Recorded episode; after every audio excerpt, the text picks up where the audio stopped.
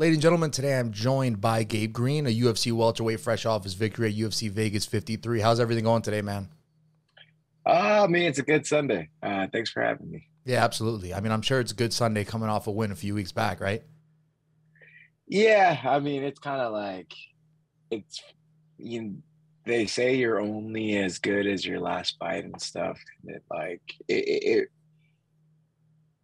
I don't really bask in it too much. You know, I won, and then it was kind of just like right back to training. So I mean, it, it doesn't feel super special anymore. It was special for like that weekend, and then it was like, all right, you know, let's go get another one.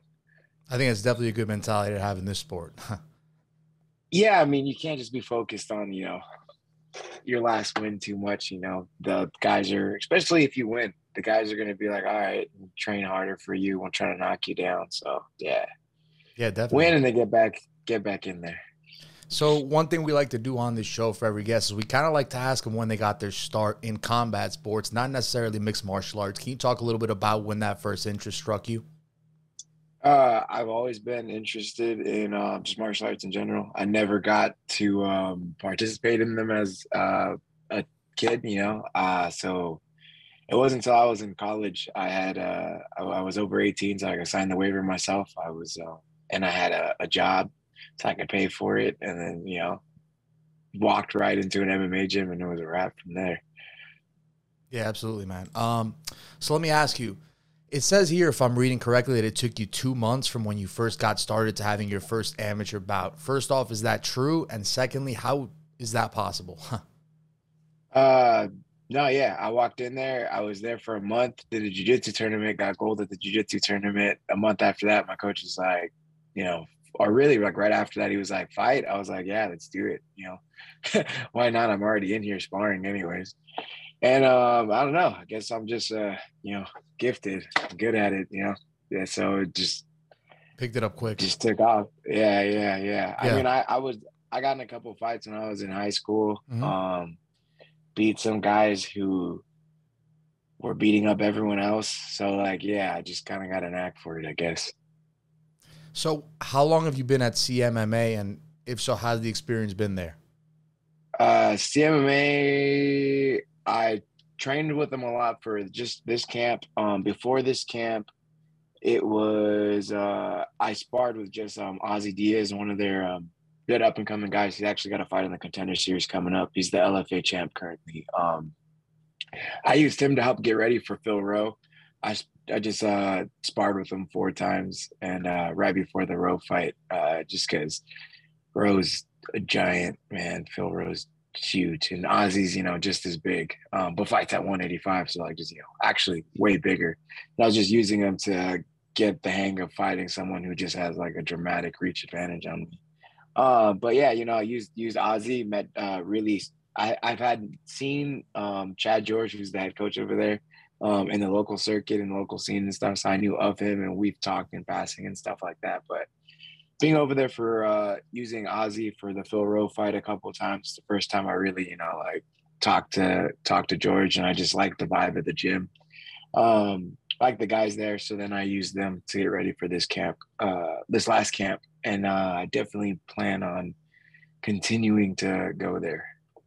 So obviously you were undefeated, right? In your your amateur career, was there like a specific moment in time where you were, or a specific fight even when you were like, all right, I think I'm ready to be a pro now. I think I'm ready to do this on a professional level. Um, I mean, I was just kind of running through everybody, and then um, after that last fight, I knocked the dude out, and uh, my coach was trying to. First, he asked me, "He's like, do you want to, you know, go down a weight class?" Because I did all my amateurs at 170. And he's like, Do you want to go to 155? But amateurs is same day weigh ins. And I was like, No, I don't want to dehydrate and fight at 155. And he was like, All right. Cause I was like, he couldn't really find anyone to fight me. And he was like, Well, maybe if you had the 155 belt, we can find someone to fight you. Because um, I had the 170 belt as an amateur. Okay. And uh, yeah, there was no one who really wanted to fight me at 170, and I was like, I don't want to cut to 155 for same day. And, yeah, that's uh, crazy, man. How do you? Yeah. yeah, you go in like a skeleton yeah. to a fight. Yeah, so I was like, that's not gonna happen. He was like, yeah, I figured as much. So he's like, pro, and I was like, yeah, you know, let's do it. Just took that walk instead. Yeah, so let me ask you this, man. You got a very high finish rate, right? You look at your record and it's just a submission, uh, rear naked choke, you know, rear naked choke, knockout, knockout. What do you attribute that to? Is it that you're trying to put on a good fight for the audience? Is it that you're just always naturally going for it? Is it a bit of both? Anything, Uh, or is it yeah, something I different? mean, no, I mean I, I'm going out there. I'm and I'm I'm showing up to fight. I mean, we signed up for a fight. I'm gonna make a fight happen. Uh, that just coincidentally be uh, ends up being extremely entertaining for everyone who's watching. You know, um, so I mean that's just all it is. I just hate going to the judges. Absolutely hate going to them. And um, I definitely don't want to go to them ever. You know, I figure I just make their job super easy. They don't even have to judge anything. I'll finish the fight myself, and then I know I won one of my hands being, um, you know, for the the hand raise ceremony, because like that decision shit sucks. You're you're standing there, you don't know if you won or not. Sometimes the judges just get shit so wrong that you you know standing there like what the hell. Um, so yeah, you don't want to do that. I'm just gonna end every fight on my own accord. So we fast forward now and we get to say around the time of your UFC debut. How did that come about? How did that opportunity present itself? Oh well, I was on a like a six fight win streak. I knocked out uh Richard Leroy. Um and he was 8 and 0 with eight knockouts when I knocked him out. Um and so he was on the UFC's radar as well as myself. And um right after that that fight in 2018, they actually called me up and they wanted me to do a last minute replacement for Gilbert Burns at 155 because I used to fight 55. And um I was like the day it was the day after I had shoulder surgery. Uh, so I, I turned it down. I was like, you know, like as Yeah. much as I would love to go, you know, I'm, I'm in rehab right now. And then um, I was in rehab for like I because I messed up my hand that fight, and my shoulder has been messed up at that point for like my entire uh, fight career. Um, it's like an old football injury, and uh, yeah, so I finally got my shoulder worked on, the rehab for that. My hand broke in the fight, fixed that, and then um took like two years of freaking rehab to get it like good enough for me to train again. And uh yeah, they still wanted me. So come around uh two years later, they still they needed a last minute replacement. And I hadn't been training like at all, but I was like, at least my body works. So yeah, let's let's let's go. Let's do this. Yeah. And then yeah, yeah, just snuck in there, fought D Rod. So you're now you're in the UFC, right? And you know things have been going a lot more frequently to a decision for you just so far, right? You've had two in the last three fights. What do you think is the cause of that? Is it just because of that high leap of competition? Maybe you're trying to not take as many chances. Nah, it's it's because I fought D Rod off uh, two years off the couch, and then, beasts, yeah. I mean, yeah, I, I I fought him two years off the couch, so I didn't have that extra gear that I usually do.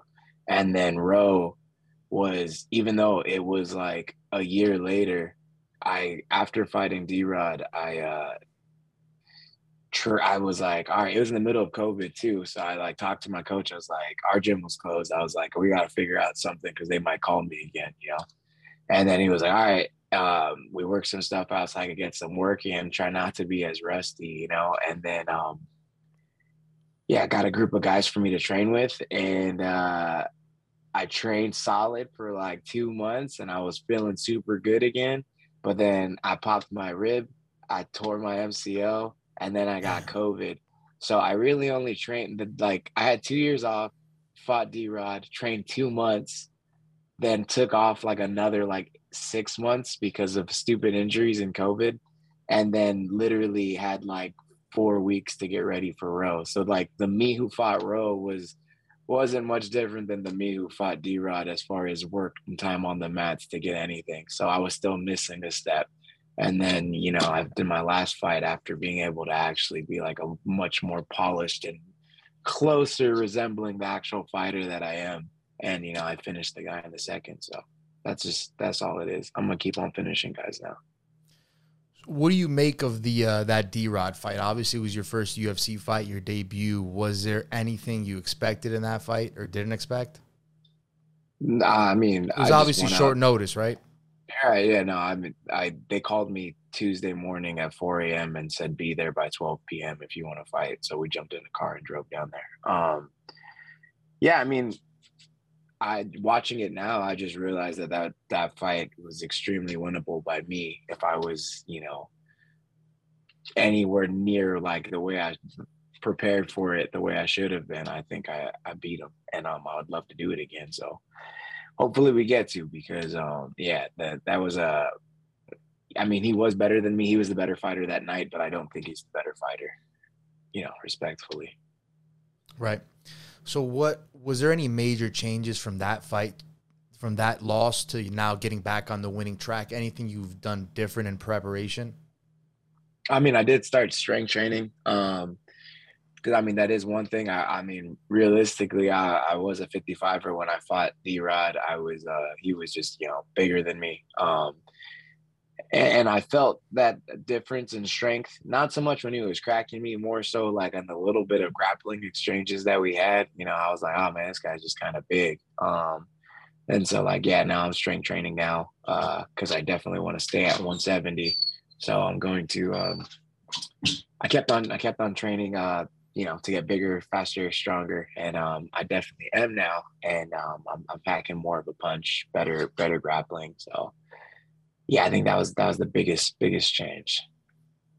I'm sure you've been asked this a bunch of times, but you know, I'd be remiss if I didn't ask about the eye injury. Can you talk a little bit about that? When did things go south there with the eye, and how did you get I mean, that fixed? How do you feel now? All that.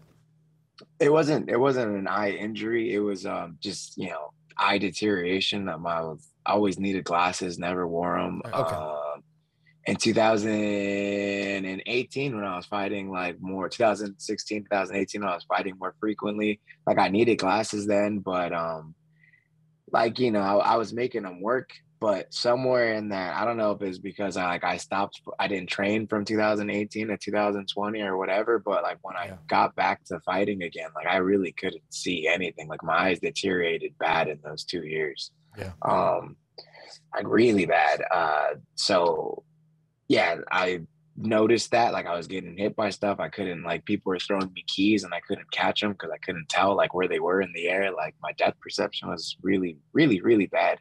Um, so then yeah, after I beat Rowe, I was like, I have a little bit of pocket change. Let me go ahead and fix these things while I can. So then yeah, that was the first thing I did after beating him. And then that took me took give me some time off right there, um, just allowing my eyes to heal. But yeah, now I got 20/20 vision with you know super good depth perception, so I'm chilling. Yeah, and forgive me by the way, I did mean to say eye surgery, not eye injury. So sorry about that. Nah, um, no, yeah. Yeah. So let me ask you this: um, What are your you got any takeaways from your last fight, man, at UFC Vegas 53? A very impressive finish there.